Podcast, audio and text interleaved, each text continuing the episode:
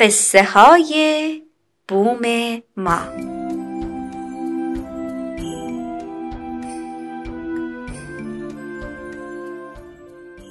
یکی هست یکی نیست. یه قصه است با هزار هزار آدم که هی میان و هی میرن. اسم قصه چیه؟ زندگی. قصه گو برامون کتاب بخون.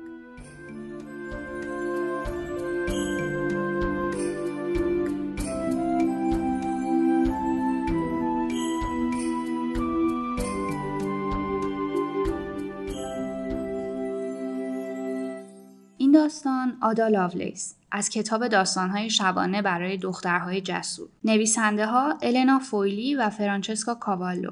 گوینده پگاه شاملو.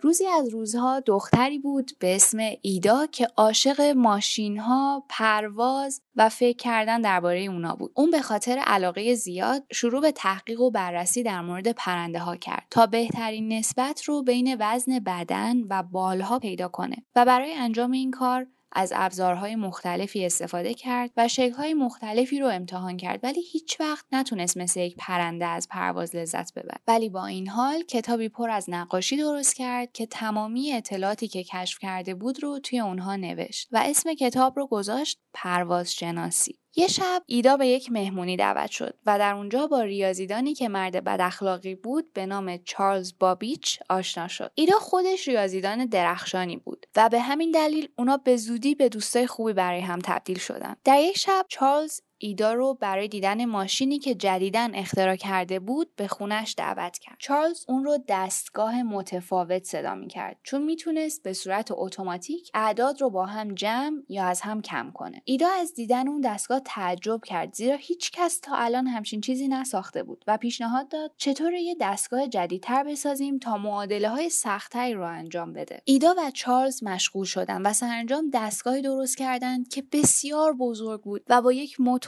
بخار عظیم کار می‌کرد. ولی ایدا حریصتر بود و می‌خواست باز هم ادامه بده. ایدا این بار چطور دستگاهی بسازیم که توانایی پخش موسیقی و نشان دادن حروف رو داشته باشه؟ نام اون به عنوان مخترع اولین برنامه رایانه‌ای در تاریخ ثبت شد. اون در حال ساخت رایانه و ایجاد راهی برای ساخت رایانه های جدیده.